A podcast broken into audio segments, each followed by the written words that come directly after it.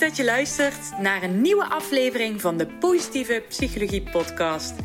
De podcast waarin ik je alles leer over de kracht van positieve psychologie, mijn eigen ervaringen deel en tips geef voor een positievere mindset. Zo leg jij de fundering voor een gelukkiger leven. Hoi, lieve, lieve luisteraars. Welkom bij een nieuwe aflevering van de Positieve Psychologie Podcast.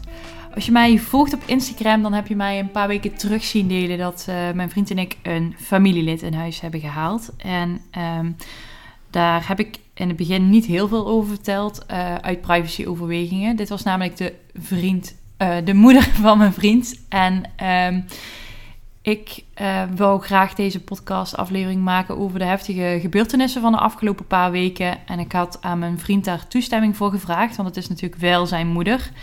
En hij zei: Ik wil graag deze podcastaflevering samen met jou opnemen. Om te vertellen wat er allemaal gebeurd is. En daarnaast om awareness te creëren voor psychische klachten en eventuele taboe daarop. En toen zei ik: Nou, dat is precies uh, een van de hoofddoelen van mijn, van mijn podcast. Dus dat komt goed uit. En um, ja, Daaf, dan kijk ik jou nog eventjes aan. Waar, uh, waar gaan we beginnen? Eigenlijk bij uh, die donderdagavond dat ze jou belde, dat ze jouw hulp nodig had. Um, ja, dan kunnen we beginnen. Het gaat al wel even een klein stukje terug, want dan moet ik ook, ik kijk dan ook vooral even in het begin vooral even naar mezelf. Um, Eline en ik die zijn samen gaan wonen in Vught en ik kom uit Bussum. Um, de, en mijn moeder dus, dus ik heb mijn moeder eigenlijk uh, heel kort door de bocht gezegd, heb ik uh, achtergelaten in Bussum. En je laat natuurlijk niemand achter als je gaat samenwonen, maar in mijn moeder woonde nog in Bussum en ik woonde in Vught. En uh, mijn moeder die zat al wel door de jaren heen redelijk in de knoop met zichzelf. op verschillende manieren. Uh, waar ik nooit zoveel duidelijkheid uit kon halen van wat er nou precies aan de hand was. Uh, en mijn moeder, uh, die vond het altijd wel een, groot, grote brug om hier naartoe naar Vught te komen. Uh, dan vroeg ik bijvoorbeeld van mam, kom je eens een keertje, kom alsjeblieft een keertje langs op de koffie, want uh, we zien elkaar zo weinig. En dan uh, kwam er weer een excuus van dat het allemaal zo ver is en een uur is. En ja, dat, dat doet als zoon toch wel wat met je. Dat je eigen moeder het te, te, te, te ver vindt om langs te komen. Maar er was dan ook nog een andere kant van het verhaal. Als mijn moeder hulp nodig had in Bussum, dan, dan moest ik, dan kon ik eigenlijk meteen opdraven, om het even heel grof te zeggen. Um, dus, maar ik deed dat altijd wel, want ja, het is, blijft toch je moeder en je wilde toch helpen als het nodig is. Dus dan was het nog een tijdje, was het een, uh, eind oktober was dat.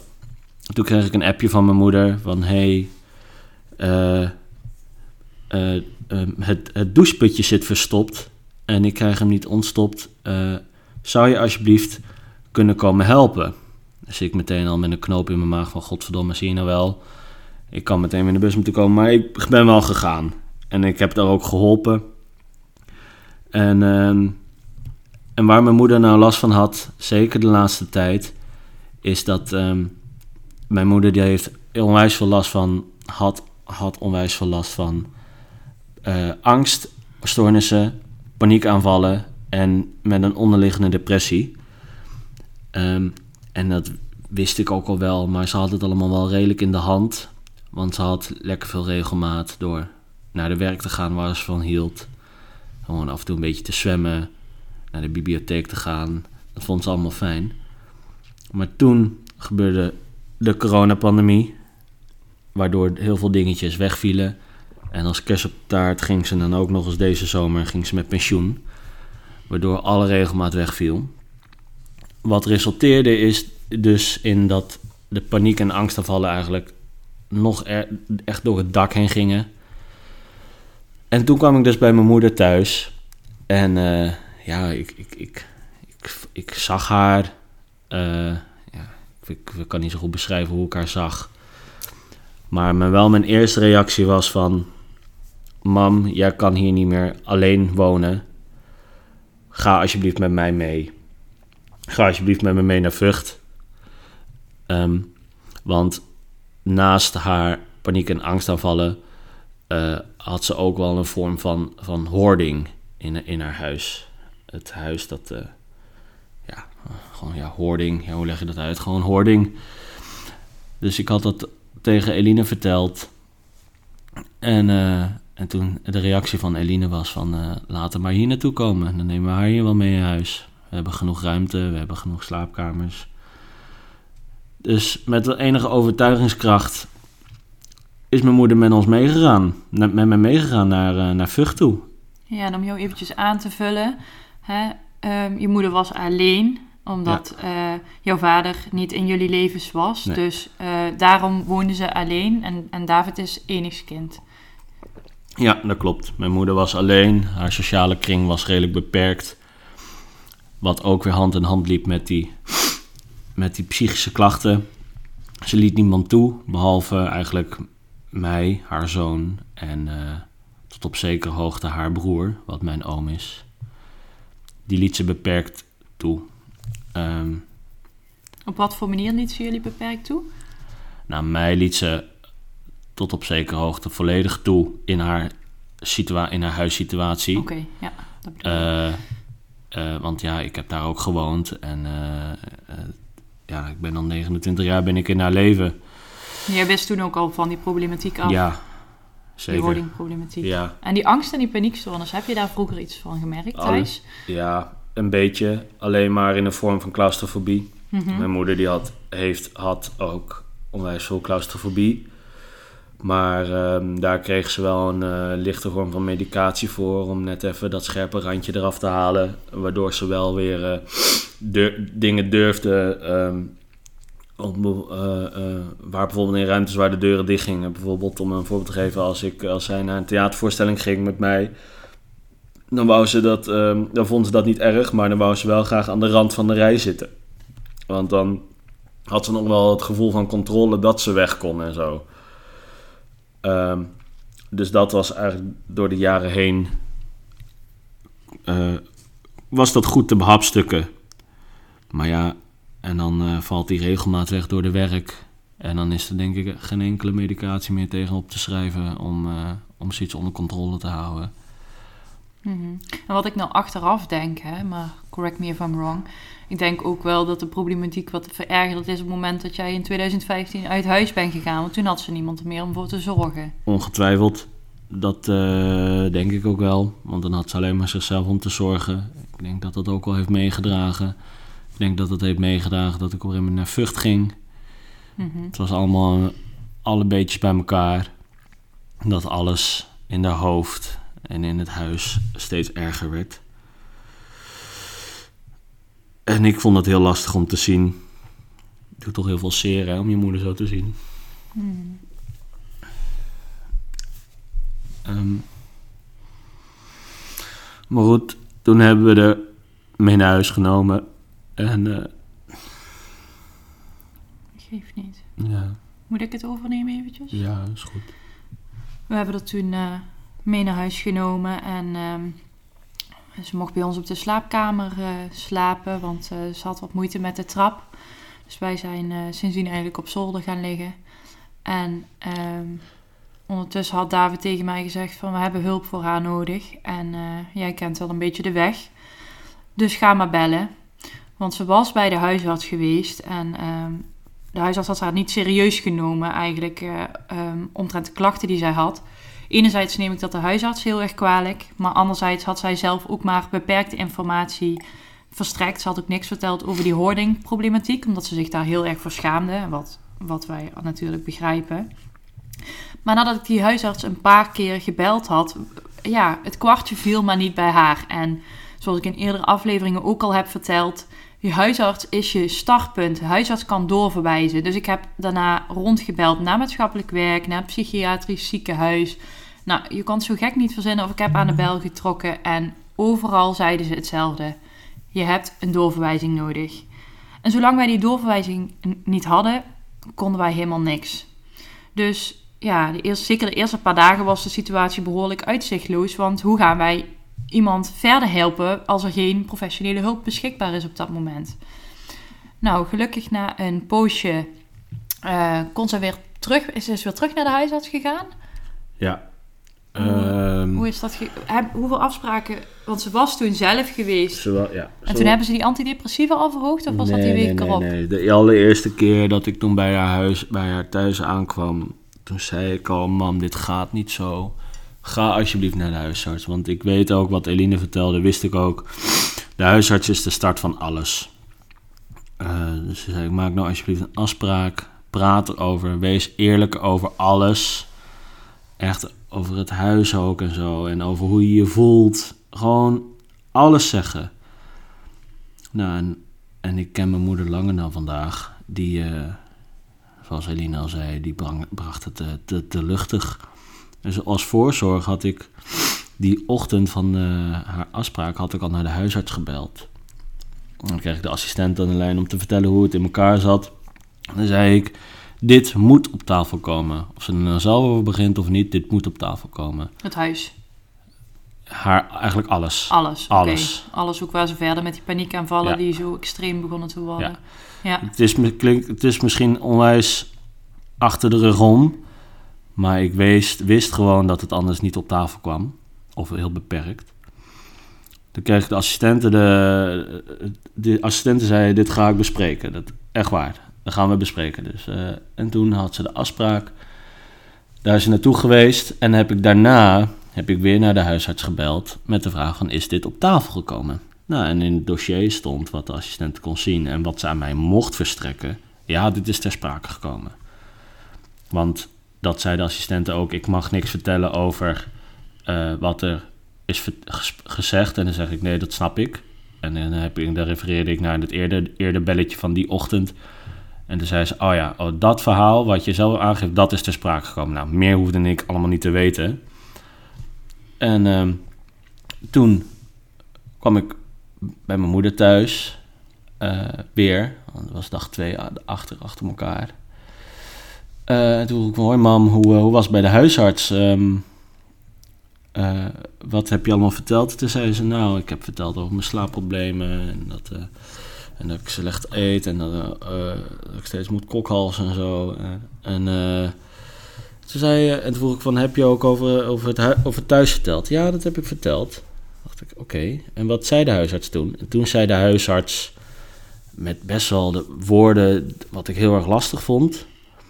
Met de woorden die zei: Kan je zo niet even helpen opruimen?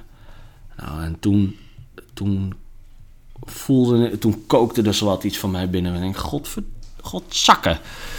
Krijg nou wat. Ik heb hem voor niks honderd keer gebeld. En toen heb ik Eline ingeschakeld. Want Eline die kan gewoon heel goed praten en die weet op, op welke knoppen ze precies moet duwen. eh, om dingen in gang te zetten. En zodoende heeft ze weer de huisarts gebeld. En heeft ze de GGZ, GGZ gebeld. Maatschappelijk werk heeft ze gebeld. Alles ging ze bellen. Ehm, toen, nou niet door al die belletjes, maar toen heb ik wel mijn moeder zover gekregen om met me mee naar huis te gaan. En heeft ze een paar dagen goed geslapen. En dan was er door de belletjes van Eline was er weer een, een afspraak gemaakt bij de huisarts. En dat is dus waar we nu gebleven zijn in het gesprek. Daar bij die afspraak, daar eh, heb ik ook foto's laten zien van het huis. En toen viel het kwartje. Helaas, toen pas. Eh, en toen kreeg ze wat verhoging in medicatie. In oxazepam en in antidepressiva kreeg ze ook een lichte verhoging van. Want zoals ik al eerder vertelde, om al die claustrofobie dingen, om net een beetje te onderdrukken, kreeg ze al fluxosamine in een lichte vorm. Oxazepam in een lichte vorm. Net om dat randje eraf te halen. Nou, en toen werd hij verhoogd. En eh, dat was, eh, was op mijn verjaardag notabene hadden we al die afspraken. Dat was op 5 november. Op donderdag 5 november was dat. En eh, vanaf het weekend ging het eigenlijk met de gezondheid, de psychische gezondheid van mijn moeder, ging het eigenlijk alleen maar bergafwaarts. Hmm. En de reden dat ik ondertussen maatschappelijk werk en eh et cetera heb ingeschakeld was omdat die huisarts ons niet serieus eh, nam. En ehm, we hadden dus iemand van maatschappelijk werk, Gooise Meren, gebeld via de gemeente. En die heeft dan een psychiatrisch verpleegkundige, twee dames, eh, langsgestuurd om de situatie daar in huis te beoordelen. Omdat we die huisarts zo slecht in ons team kregen. Die zei van, nou, doe maar oxazepam en wat gesprekken met de praktijkondersteuner. Maar ja, wij schatten met z'n tweeën al in, dat is echt lang niet voldoende. Dus wij wilden eigenlijk via die weg druk zetten bij de huisarts. Maar ehm, uiteindelijk is dus uh, net op tijd het kwartje bij de huisarts gevallen. Maar daar zijdelings waren wij al een traject opgestart met maatschappelijk werk, zodat hij samen met haar uh, de situatie in huis kon verbeteren. Maar daarnaast ook iemand die daar eigenlijk een oogje in het zeil uh, kon houden. Um, maar goed, laten we teruggaan naar uh, waar David was gebleven. Dus um, dat weekend eigenlijk, ja. na die verhoging van die fluxasehuppelpup. Fluxosamine. Ja. ja, ter aanvulling nog op jouw verhaal van net, is dat uh, die, die maatschappelijk werk uh, kwam ook op diezelfde dag langs. Ook op uh, donderdag 5 november. Dat was ook 5 november, ja. kwamen ook allemaal langs. Het is... En daarvoor, dus nou, dat waren de dagen voor 5 november. Uh, dus zeg van uh, 1 tot en met 4 november was mijn moeder al hier. En toen hebben we heel met z'n tweeën, en uh, Eline en ik en mijn oom, haar broer, die is hier ook geweest. hebben we heel lang gepraat over hoe we dit nou gaan aanpakken. En toen kwam, het viel het kwartje ook bij mijn moeder van, ik moet gewoon met de billen bloot. Ik vind het heel lastig, maar ze zei ook heel vaak zelf, ik kan niet meer. Ik, het, ik wil dit niet meer. Het, het gaat, dit, is toch geen manier van leven. En ze bleef maar best wel een, een pijnlijke zin herhalen. Zei ze elke keer met tranen in de ogen. Op, uh, herhaalde ze de zin veel plezier met je pensioen. Want dat is wat, ze, wat er is verteld toen haar afscheidsfeestje was op haar werk. Veel plezier met je pensioen. En die zin van haar, die zin, die gonste elke keer maar door de hoofd. Want ze had alles behalve plezier. Ze had, als je er nu over nadenkt, eigenlijk onwijs veel pijn. Maar dan in, je, in de hoofd. En dat was hartverscheurend om te zien. En toen bleef ik wel tegen mijn moeder zeggen van... Mam, we gaan dit met z'n allen oplossen. Wij gaan jou met z'n drieën helpen. En jij moet het wel voornamelijk zelf doen, maar je bent hier niet alleen. We gaan het oplossen. We gaan, we gaan alles aanpakken. En dat is misschien niet over een nacht ijs is dat opgelost. Maar dit gaan we allemaal doen. En dan over een jaar later, dat zeiden we nog op mijn verjaardag toen met al die afspraken. Een jaar later, wanneer ik weer jarig ben, dan kunnen we allemaal lachend naar terugkijken. Want dan is het ons gelukt. En dan heb jij, en dan ga je eindelijk, en dan ga je, heb je eindelijk wel je fijne pensioen. Maar dat jaar hebben we dus helaas nooit gehaald. Um, uh, maar goed, toen we dus na die, al die afspraken hadden gehad, en dan praat ik over uh, 6, uh, na 5 november, dus dan dagen na 5 november. Ja, dan was ze hier weer bij mij thuis. En uh, bij ons. Bij ons, ja, bij ons thuis in Vught. En het ging wel met haar, maar tegelijkertijd ook weer niet. Want, ja, wat gebeurde er eigenlijk? Er gebeurde zoveel. Nou, eigenlijk, wel als ik nu terugkijk, hè, ze, uh, ze hebben die fluxasamine hebben Fluxosamine.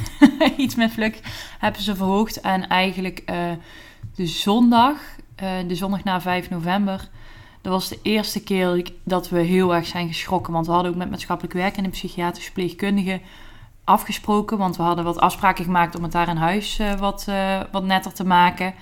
Um, dat als, het, als ze intussen tijd in een psychische crisis zou uh, komen, dat we mochten opschalen. Dus naar de huisartsenpost en dan naar de crisisdienst. En ze kwam die zondag kwam ze binnen, helemaal buiten adem en aan het hyperventileren. En uh, ze zei, ik heb het gevoel dat mijn lichaam het gaat begeven. Ja, ermee ophoudt. Ja, ja, en dat was omdat ze, nou, wat zal het zijn? 100 meter van de parkeerplaats naar ons huis is ja, gelopen. En dan is 100 meter veel. En dan is 100 meter veel, inderdaad. En ze zat op de bank helemaal te piepen en te hijgen. En dat was de eerste keer eigenlijk dat wij elkaar aankeken van... Oh jee, is dit dan het moment dat we nu hulp in moeten schakelen? Maar na een half, half uur ongeveer, ja, kwam ze eigenlijk toch wel weer op adem. En... Uh, die uh, maandag. Het was een zaterdag trouwens, waar die situatie die beschreven op een zaterdag. Maar maakt niet uit. Maakt maar, zich niet uit, nee. Ja, dus eigenlijk is het toen in een paar dagen is ze steeds, steeds vaker. Ik ga het niet meer, ik kan, niet meer, mijn lichaam gaat het begeven. Um, tot maandag. En toen hadden we van de GGZ de tip gekregen dat we haar vast, uh, tot ze daar die intake had, dat was die donderdag daarop, dat we haar wat structuur moesten geven. Dus Ja. we, hebben, we hebben hier aan tafel met haar gezeten van luister, we willen eh, wat simpele dingen met elkaar afspreken. Je mag ze afvinken als je een klein taakje beha- behaald hebt. En eigenlijk op, op die simpele manier wilden wij vast beginnen met haar wat structuur te geven. Ja, want eh, door haar regelmaat te geven, die zij al- die lang is weggevallen, de regelmaat, om haar weer wat regelmaat te geven. Want zoals ik al in het begin zei, mijn moeder had dus ook nog een onderliggende depressie. En door de dagen heen merkte ik dat die onderliggende depressie eigenlijk best wel een zware depressie was. Is. Eh, want toen zij hier was, toen kostte het haar heel veel energie om, eh, om eigenlijk van haar bed te komen en uit haar kamer te komen. En de kamer was eh, eigenlijk haar veilige haven. Wat logisch is als je je zo voelt. En eh, toen zei ik tegen, me, tegen mijn moeder een gegeven Mam, je hebt zo'n zware depressie te pakken, denk ik zo. Ik ben geen arts, dus ik durf daar geen uitstel over te geven. Maar wat ik een beetje doorkrijg is, je hebt een hele zware depressie te pakken. En wij willen je daarbij helpen, maar dan moet je het wel. Je, we gaan je daarbij helpen, maar je moet het wel zelf doen. Nou, en toen heeft mijn moeder een, een, een middag heeft ze daar een beetje gegoogeld. Heeft mijn moeder dat een beetje gegoogeld. Wat een, een zware depressie inhoudt bij ouderen. En ze vertelde dat ze, toen zei ze op een gegeven moment beetje met een, met een grijns van... Goh, ik kon alle vakjes kon ik aanvinken. Ja, dat vind ik ook niet zo gek, zei ik toen. Maar in ieder geval, dat was ook een moment waardoor mijn moeder besefte van... oké, dit gaat niet meer zo langer. En toen gingen Eline en ik in samenwerking met haar... gingen we een lijstje maken met eh, regelmaat. Met gewoon hele simpele dingen. 9 uur wekker, 10 uur beneden voor ontbijt. En gedoucht. En gedoucht. Ja. Aangekleed en gedoucht. Ergens in de middag, dat deden we ook, gaven we ook een heel ruim tijdsbestek, zeg van, eh, van 12 tot 3. Moesten even een afspraak maken bij het ziekenhuis voor, eh, voor bloedprikken. Met de bloedafname. En dan gaven we, en daarna weer was een tijdslot tussen 6 en 7 beneden voor het diner. Dat was heel overzichtelijk. Elina had toen een heel mooi lijstje gemaakt met vakjes. Eh, en het was heel low-key. En mijn moeder was toen op die maandag eigenlijk niet verder gekomen dan de wekker om 9 uur. Nee, dat is dinsdag. Dat is die dag daarna. We hebben maandagavond tijdens het diner hebben we die afspraken gemaakt. En dinsdag was eigenlijk de eerste dag dat we Oh, daarmee ja. gestart zijn. Nou, en ik werkte thuis ja. die dinsdag. En ehm, om negen uur is netjes de wekker gegaan. En toen ik om tien uur eh, naar beneden liep om een kop thee te pakken... toen zag ik dat ze nog steeds op de rand van het bed zat. Dus toen eh, zei ik tegen David, ik zeg, wat moeten we nou? En David zei, ga maar kijken of je met haar kan praten. Dus ik heb naast haar op bed gezeten en ik heb aan haar gevraagd van... Wat, wat, wat, wat is er? Wat voel je? Waarom lukt het niet vandaag? Ze zei, ja, ik sta eigenlijk gewoon in een zwart gat. En ehm, ja, ik durf niet eens naar de douche te lopen. En de douche zat letterlijk in de kamer daarnaast. En waar ben je dan bang voor? Oh, zegt ze, ik ben zo bang, zo bang, maar kan je niet vertellen waarvoor. Nou, dus ik heb een tijdje met haar zitten praten, naar haar geluisterd. En toen gezegd van, nou weet je wat... Laten we samen naar de douche gaan lopen. Wat heb je nodig? Een handdoek, een badjas, die gepakt. Ik zeg, ik pak je bij de arm, ik hou je hand vast. En we lopen samen naar de badkamer. En als je ergens bang voor bent, dan maakt het niet uit. Dan schop ik er tegenaan. En eh, nou, zo zijn we toen samen naar de douche, eh, naar de douche gelopen. En eh, de deur van de douche gezegd, laat maar open. Ik zeg, ik ben boven aan het werk. Zolang ik de douche hoor of jou in de badkamer hoor rommelen, laat de douche maar open. Zodat we geen, of de, de deur maar open, zodat je geen last hebt van je claustrofobie. En ehm, Het, op, het opgesloten gevoel hebben. ja, Ja. en eh, nou, dat douche is er nog gelukt die Ja. dag. Want mijn moeder zei ook altijd wel van als ze iets... Dan was ze bang om het te doen, maar zodra ze het deed... Dan viel het eigenlijk allemaal wel mee en was het eigenlijk best wel fijn. Hm. Dus ging ze inderdaad douchen en dan met, eigenlijk met, zag ze veel te veel bergen om eroverheen te komen. Maar zodra ze eigenlijk op die berg stond, dan viel het eigenlijk allemaal mee en was het best wel fijn. Ja. Ja, ze is toen eh, na die douche is, ze op bed gaan liggen met de handdoek en de badjas over zichzelf heen. En het lukte er niet meer, eh, het lukte er ook niet meer om eraf te drogen of om zich aan te kleden. En eh, toen hebben David en ik elkaar aangekeken en ik zei, ik ga nu de huisarts bellen, want dit gaat niet meer zo. Want we zagen zeker eh, sinds die zaterdag, zondag, zagen we echt een, eh, een toename van die paniekaanvallen. Ze, dus met een steeds kortere interval ertussen. En ook vooral die kortadem, kortademigheid, waar wij ons zeer veel zorgen over maakten. Ja. Nou, de huisarts gebeld en die heeft toen eh, heel veel vragen gesteld. En die heeft toen de oxazepam eh, verhoogd naar eh Drie 3 keer. keer 15 milligram. 3 keer 15. Ja, om die paniekaanvallen die ze had continu wat te remmen. Maar ja, daarvoor moest ze wel wat eten. En En, en de fluxosmine v- verlaagt naar haar oude dosis. ja, omdat ze zei dat er benen het gingen begeven. En eh, dat 1 op de 1000 kunnen daar last voor hebben. Een van de bijwerkingen. Dus om dat uit te sluiten hebben ze die dosis weer naar beneden gedaan. Ja, wat de, huis, dat de assistent toen precies zei van over de fluxosmine is dat 1 op de 1000 kan, kan iemand kortademigheid eh, krijgen. En eh, het, wat wel redelijk bekend is, is wanneer iemand, een, verho- een, een- wanneer iemand aan de antidepressiva gaat, dan kunnen de aanvallen even voor een korte periode, een week of zo. Een week of twee. Ja. Juist, juist erger en ongeremder worden Juist. voordat het, eh, voordat het helpt. Juist. Dus het was de, de reactie wat we allemaal zagen, het was niet vreemd, maar werd wel voor ons, voor ons werd het ook wel een beetje te. Ja, want wij wisten ook niet meer wat we moesten doen. Want we hadden die tip gekregen van dat schema. Ja, ze, ze durfden niet eens meer van dat bed af. Nou, dan kun je schema schrijven wat je wil. Maar dat haalt natuurlijk ook niks uit. Nee. Dus de huisarts gebeld. En eh, dat is ook de eerste dag dat we zijn begonnen met wat eten naar boven te brengen. Want we vonden eigenlijk wel dat ze nog naar beneden moest komen ehm, om wat te eten. Maar ja, met al die, eh, met al die oxazepam op een nuchtere maag, dat ging natuurlijk ook niet. Dus ze heeft een hapje brood gegeten. Ze had zo'n flesje Atkins eh, drinkontbijt, dat had ze op. Ja. Ehm, dus er zat wel iets in, maar echt lang niet, eh, lang niet genoeg voor een vrouw van 66. Nee, minimaal. Dus ehm, ja, en eigenlijk toen stevenden we af op het, eh, op het avondeten. We hadden een half uur van tevoren aangekondigd dat we om 7 uur gingen eten.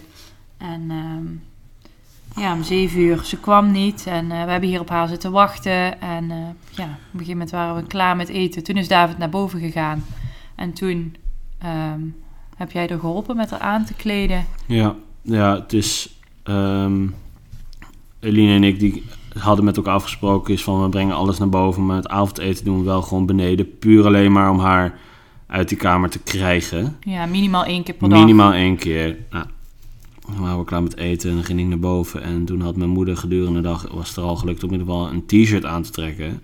Maar eh zei ik, mam, kom je eten? En, eh, nou, dat, dat ging heel moeizaam. Het ging echt, het, het, het lukte er gewoon niet. Ik heb het lief geprobeerd. Ik heb het overtuigend geprobeerd. Ik heb het, ik heb het ehm, ehm, Streng. streng. Ik heb het streng geprobeerd. Streng aanspreken. Niks hielp. En toen ging ik de hele kleine stapjes nemen met elke keer van... Welke broek wil je aan? Ik wil die broek aan. Nou, ik de broek pakken en de broek aangegeven. En dan deze één been erin. En dan stagneerde weer de boel. En toen zei ik, kom, nog een been erin. Dat heb je goed gedaan. Elk, echt super, super, kleine, super kleine stapjes. Echt mini-stapjes. Om een voorbeeld te geven is... eh, het, het ging een beetje op de manier... dat je een opstandige kleuter eh, moet vertellen... dat hij zelf, zelf zijn kleren aan moet trekken. Ja, zo, nee, zo, zo, zo moest ik helaas mijn moeder aanspreken. Wat heel zwaar was voor mij en ook voor Eline. Om je eigen moeder zo te zien en zo moeten helpen. Een vrouw van, van 66 die, eh, die, die, die eigenlijk, ja, het is gewoon een volwassen vrouw. Zo lam geslagen door die paniek en die ja, angst eigenlijk. was- Want het- ze kwam over als een, een kleuter die niet wou luisteren en, ze Ja. kop, en de kont en tegen de krip in draaide. Maar het was natuurlijk Het- gewoon het een was- doodsbange vrouw. Het was pure, pure onmacht. Pure onmacht, want ik zei ook, mam, ik krijg het gevoel dat je de, de boel loopt te besodemieteren. En zei ze, nee jongen, dat ben ik echt niet. En toen zei ze op een gegeven moment met de tranen over de wangen van, oh, ik ben zo bang. Ik ben zo bang. Je, je, je weet niet hoe ik me nu voel. En toen zei ik, nee, ik, dat weet ik ook niet. En daar ben ik heel bang, blij voor dat ik dat ook niet doe. Maar ik vind het heel vervelend om je zo te zien en ik wil je helpen. Maar je moet, daarvoor moet je wel echt mee naar beneden komen. En toen refereerde ik naar de, eh, een paar dagen later, waardoor we weer naar de huisarts zouden gaan. En, eh, allerlei, en dan zou een intake hebben bij de GGZ. En ze zou even naar het ziekenhuis gaan voor foto's van haar longen. Eh, ze zou die dag zou ze een heel medisch, eh, eh, medisch dagje hebben. Ja, want wat, wij zitten nu nog steeds op dinsdag. Ja, dus ze dus zouden donderdag al die afspraken hebben. Precies, om het eventjes duidelijk te hebben. Um, dan refereerde ik naar die dag. Zei ik, mam, als dit nu al heel veel moeite is, dan moeten wij straks op donderdag moeten wij vijf uur s ochtends beginnen om jou een keertje halverwege de ochtend in Bussum te krijgen, waar we alle afspraken hadden, om jou een Bussum te krijgen om, uh, om, om die dag te beginnen. Zei ze, ja, dat weet ik, ja, ik snap wat je bedoelt. Nou, in ieder geval weer terug op die dinsdag met het avondeten. Uh, dus wat ik zei met kleine stapjes, elke keer zei ik, kom mam, naar de deur lopen. Nou, dat lukte, naar de deur. Zeg ik, mam, goed zo, nu naar de trap. En zei naar de trap lopen. En dan en toen ze bij de trap was, dan verstijfde weer het hele lichaam. En, begon met te hyperventileren. Ja, begon te onwijs te hyperventileren. Het is, het is ja, een, een, een angst. Je verlaat je veilige haven, het bed. En je moet naar een, een woonkamer, dan wel samen met jou, met je zoon en, en je schoondochter. Maar het is dan, ja, dit is gissen wat ik nu doe en wat ze zich hebben gevoeld. Maar dat, dat was zo'n barrière dan voor haar. Dus het was elke keer mijn moeder aanspreken met: Kom, nog een, nog een treden, nog een treden. Ja, dus bil voor bil, voet voor voet, de trap afgegaan. Bil voor bil is die trap afgegaan. En, en toen ze eenmaal beneden was, toen waren we bijna een uur verder. En toen ze aan tafel zat met de eten voor me, voor de, wat opnieuw was warm gemaakt. Toen ging het weer. Toen kwam ze weer op adem en toen viel het allemaal wel weer mee. Net zoals met de douche wat ik zei. Viel allemaal wel weer mee. En altijd iedere keer als ze een paniekaanval had en ze ging even zitten, dan kwam ze eigenlijk wel weer vrij vlot terug op adem. En dat gebeurde toen eigenlijk ook wel. Nadat ze beneden was, de trap af. Ja. Ja, dat wel. Toen zijn we maar met z'n drieën in gesprek gegaan van... Mam, dit, mam, dit, dit gaat uh, ons, een pet te boven. Dit, gaat, dit, dit wordt, is heel zwaar voor ons. Wij, dit, dit gaat, ligt buiten onze macht.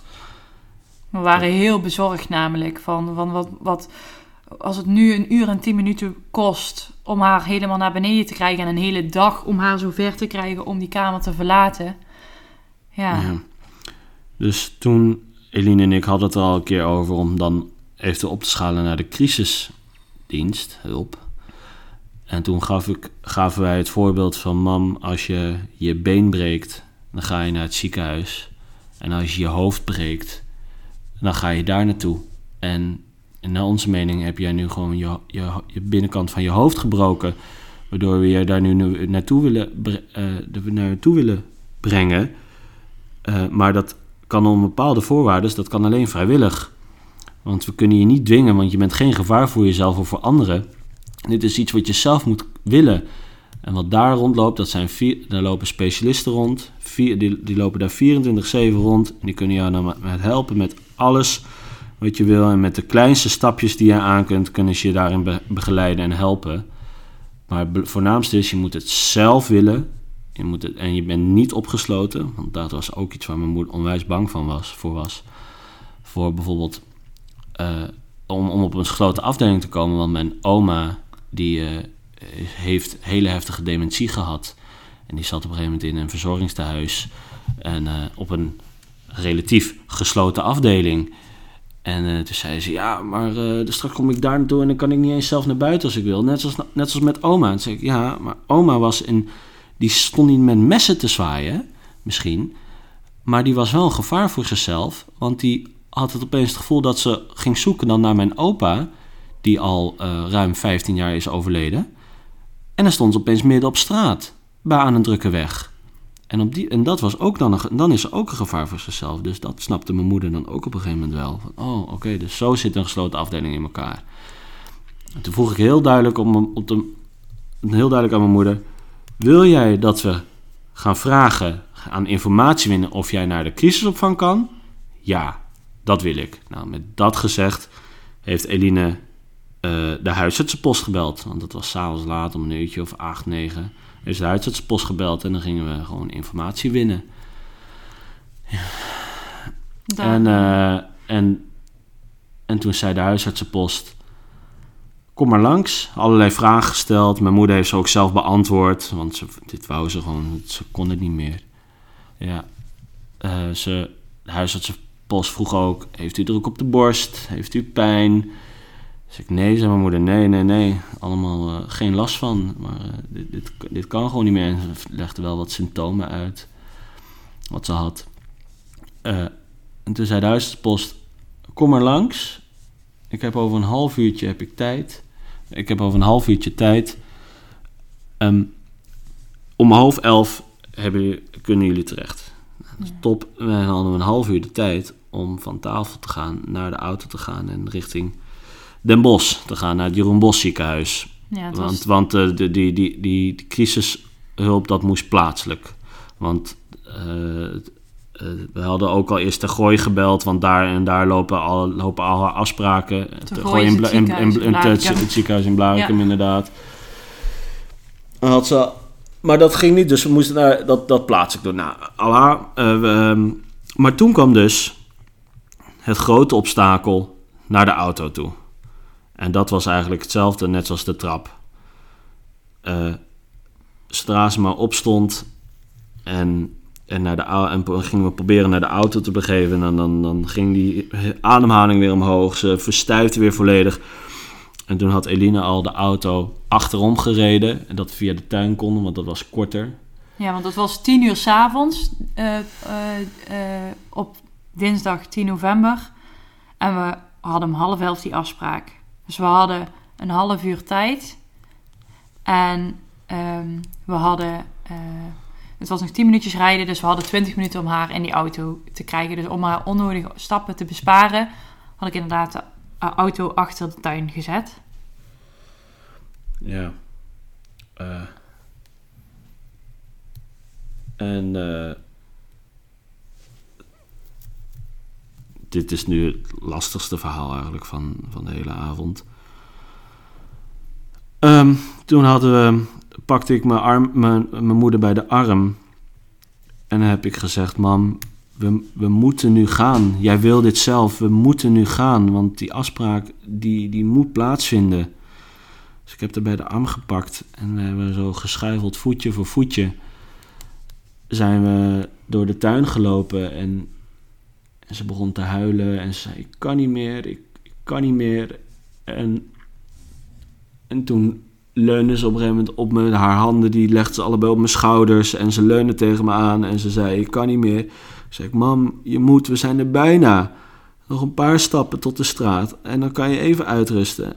Nog even, mam. En dan zodra je in de auto zit, kan je uitrusten en hoef je niet meer te lopen. Want dan halen we een rolstoel en dan gaat het allemaal van een leien dakje. En dan waren we door de tuin. En dan stonden we aan de straat stonden we op Eline te wachten die de auto had gehaald. En eh, de auto komt aan. Ik doe de, de autodeur open. Terwijl ze mijn moeder nog aan me hangt. En we draaien de auto in. Willen de auto indraaien. En op dat moment zakt ze door de benen. En dan gaat ze oud. Ze, ze gaat heel, heel kort even oud. wa- Waardoor ik meteen tegen Eline vertel, roep van bel 112. Dus Eline die maakt een melding van eh, een vrouw 66 eh, gaat oud op straat. eh, nou, noem het. Dus toen kwam er met, een, eh, met hoge spoed kwam er wel meteen een ambulance aan. En, heel, en eh, terwijl Eline aan de telefoon zat, kwam mijn moeder bij. En ehm, dan stel ik haar hele korte vragen. Eh, mam, hoe heet ik? Hoe oud ben ik? In welke plaats zijn we? Hoe heet mijn vriendin? En met al die vragen reageerde ze wel, maar met een hele dikke tong. Ehm, en eh, ze kon op een gegeven moment het draai niet vinden. En eh, ze kon de draai niet vinden. En op een gegeven moment riep ze... Mijn tas. Ik heb mijn tas nodig, ik heb mijn tas nodig. En toen dacht, daar dachten Eline en ik... Oh, nou, ze, ze komt al wat meer bij. De ambulance is misschien niet helemaal voor niks gekomen. Een beetje voor niks gekomen. Maar nu, eh, nu gaan we misschien nog grotere stappen zetten. Nu zien ze echt dat het niet meer gaat en dat we ons niet aan het aanstellen zijn en dat ze echt hulp nodig heeft. En de ambulance die, die rijdt de straat in. En eh, de, de, de broeder die staat op een gegeven moment naast me. En eh, ik ben mijn verhaal aan het doen. En mijn moeder die, eh, die wil ondertussen gaan liggen. Eh, en op het moment dat ze ligt, dan begon ze te gaspen. En gaspen dat is een, is een vorm van je laatste adem eh, grijpen voordat je hart ermee mee ophoudt. Dus mijn moeder kreeg een hartstilstand. recht naast mij. En die broeder die zei, ja inderdaad. En toen zijn ze meteen aan de slag gegaan. Ze hebben de hele bus leeggetrokken aan materieel uh, om, om, om, om haar te helpen. En uh, toen heb ik tegen die broeder gezegd, wat kan ik doen? En toen zei hij, je, je, kan je, je mag reanimeren. En zei ik, dat is goed, weet je het zeker? Dit is wel je moeder. En zei ik, ja, dit ga ik doen. En toen heb ik de eerste tien minuten mijn moeder gereanimeerd. Dan is er een tweede wagen gekomen. Een, een, een, een aantal politiemensen zijn langsgekomen. En dat heeft 23 minuten geduurd. En toen is mijn moeder helaas overleden.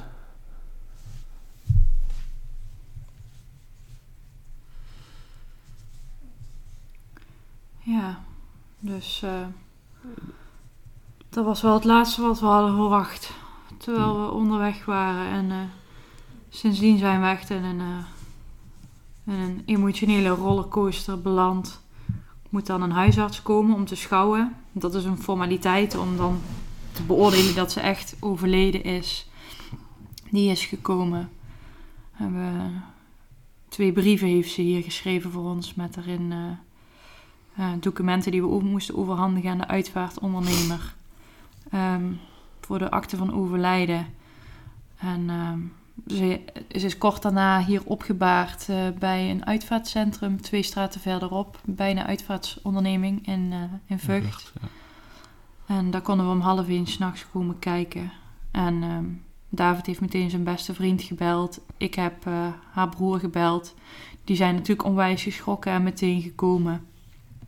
En uh, ja, de dag erna zaten we bij die uitvaartondernemer een hele uitvaart in elkaar, in elkaar te zetten. Terwijl we waren bezig haar leven, naar een nieuw leven te geven. We waren onderweg naar het ziekenhuis om erop te laten nemen. En het was natuurlijk niet de bedoeling dat ze zou overlijden. Dat, we hebben het nooit over, over haar uitvaart gehad. Want we waren bezig met haar een nieuwe start te geven in het leven hulp aan huis en hulp bij de GGZ en uh, hulp voor die psychische klachten waar ze zo onwijs mee worstelde. En uh, ja, we hadden, we hadden een, nieuw rustig leven voor haar gewenst. En dit was natuurlijk niet de rust waar wij op gehoopt hadden. En uh, dan zit je dus 14 uur na overlijden een hele uitvaart op poten te zetten. En, ja, dan was die helemaal rond. En dat was voor ons ook wel een besefmoment van wat is hier nou eigenlijk allemaal gebeurd? Hmm. Dus ik vroeg ook aan die avond aan de broeder van... wat is nou eigenlijk precies de oorzaak... naast het feit dat ze een hartstilstand heeft gehad. Toen zei de broeder... Ja, het, in theorie is het mogelijk dat de stress er zo veel is geworden... en dat, dat, dat het hart gewoon ermee heeft, bege heeft begeven. Mijn moeder die was, had niet de beste conditie... Dus het was, had gewoon een relatief zwak hart.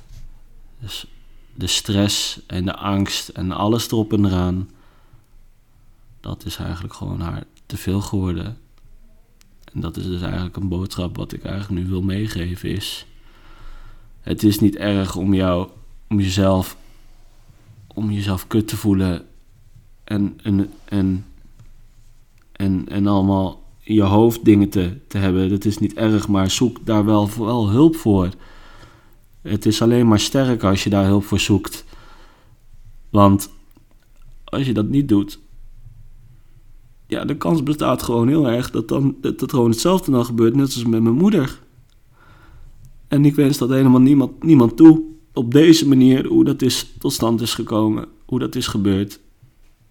Dus zoek alsjeblieft dan help als je kampt met een depressie of met angstaanvallen of paniekaanvallen of wat je, waar, je, waar je dan ook als obstakel hebt.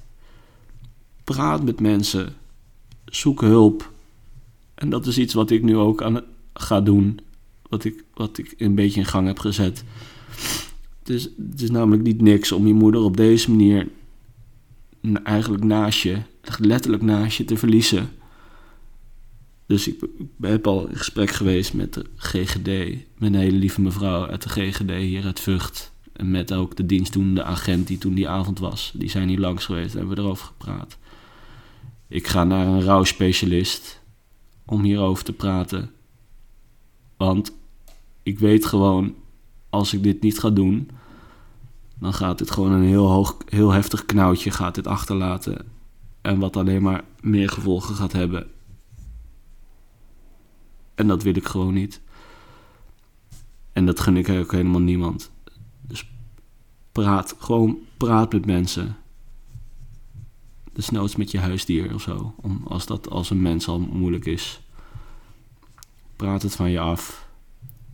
Want als het dan heel makkelijk bijvoorbeeld gaat. Ik doe dat ook wel eens, hè. Als ik me kut voel. En Eline is er niet, dan praat, praat ik gewoon tegen Amy, tegen onze kat. En dan als Eline er is, dan praat ik tegen haar. En dan als ik het klaar voor ben, dan praat ik tegen mijn beste vriend. En als, als ik ergens mee zit. Dus praat vooral. En zoek hulp. Dat is eigenlijk een beetje de boodschap die Eline en ik naar dit verhaal willen overbrengen. Hmm. Ja, vind ik lijkt me mooi om uh, mee af te ronden.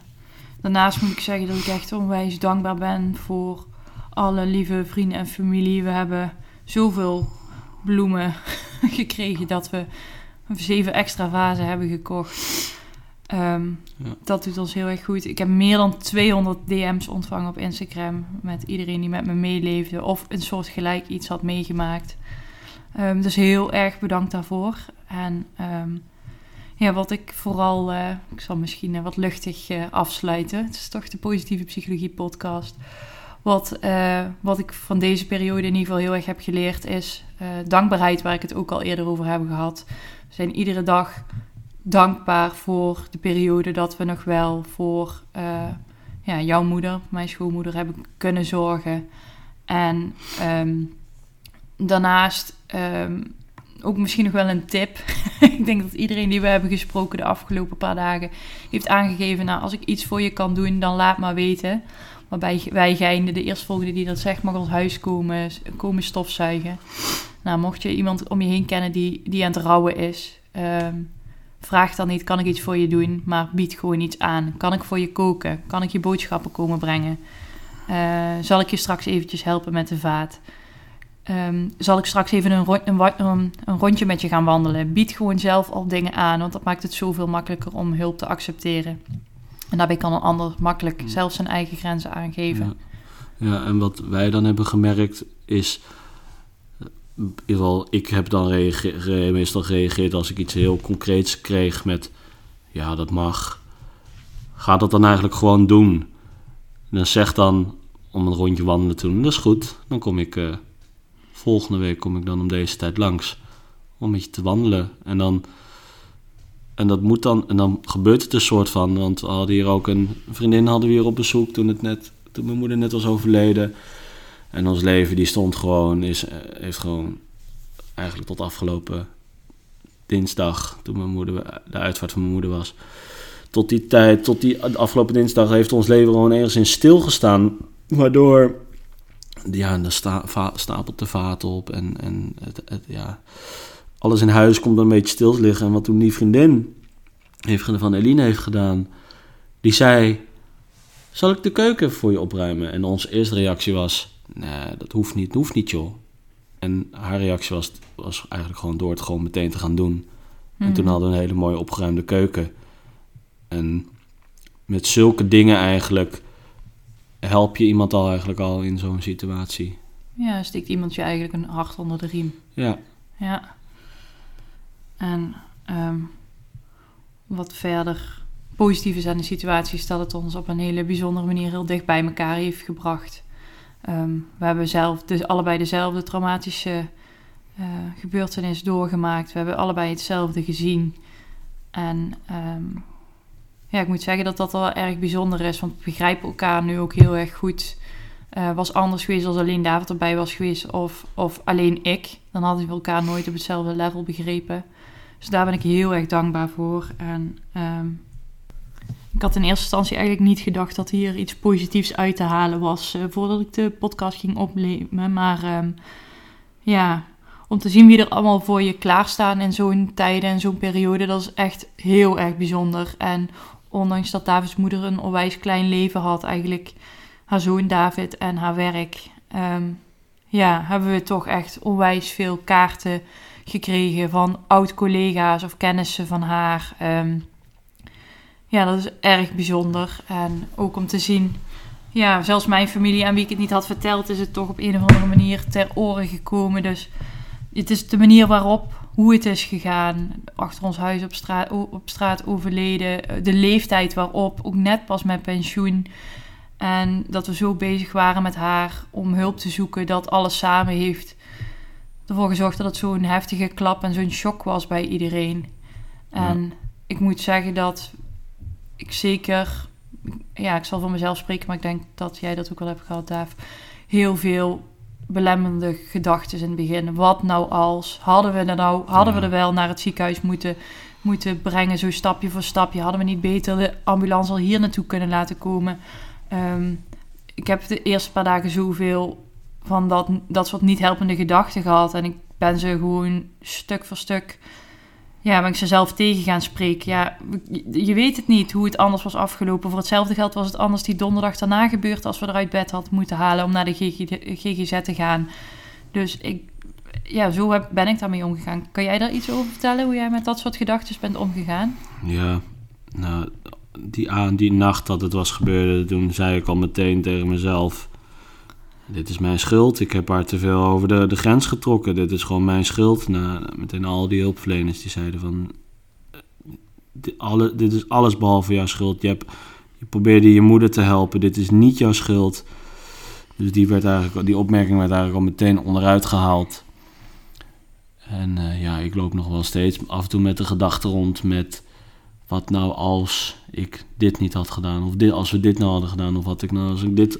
Um, het maakt eigenlijk niet uit of ik zocht wel een excuus om te zoeken van als ik dit had gedaan was misschien mijn moeder er nog wel. Maar toen zei laatst een mevrouw van de GGD Vught, je kan dit allemaal wel blijven zeggen, maar daardoor komt ze, komt ze niet terug. Dus het heeft helemaal geen nut om je dat blijven af te vragen. Je moet juist het positief benaderen en toen kwamen Eline en ik op een positieve gedachte uit. Dus, en toen kwamen we eruit van... Het is goed zo, maar mijn moeder heeft nu eindelijk de rust in de hoofd... die ze altijd al verdiend heeft. Hmm. Door eindelijk geen angst meer te hebben en geen paniek meer te hebben. Dus hoe een situatie ook kut ook is, er is altijd wel... Uh, het is je kan het altijd wel omdraaien naar iets. Al is het misschien heel erg moeilijk, maar dat ze mijn moeder nu een, een rust heeft, biedt me wel heel veel troost. Hmm. Dat vind ik mooi van je. Dat je dat zo kan zeggen en zo kan zien. Ik denk ook dat het zo is. Ze heeft rust. Het was niet wat we voor, voor haar voor rust voor ogen hadden, maar ze heeft wel rust. Ja. Ik wil jullie heel erg bedanken voor het luisteren. En uh, tot de volgende keer. Heel erg bedankt voor het luisteren. Mocht je deze aflevering interessant hebben gevonden, maak even een screenshot, deel het in je story en tag me op Instagram. Mijn accountnaam is Eline Verbeek underscore online coaching. Zo gun je ook anderen een positieve mindset. En ik vind het heel erg leuk om te zien wie er allemaal geluisterd hebben. Tot de volgende keer!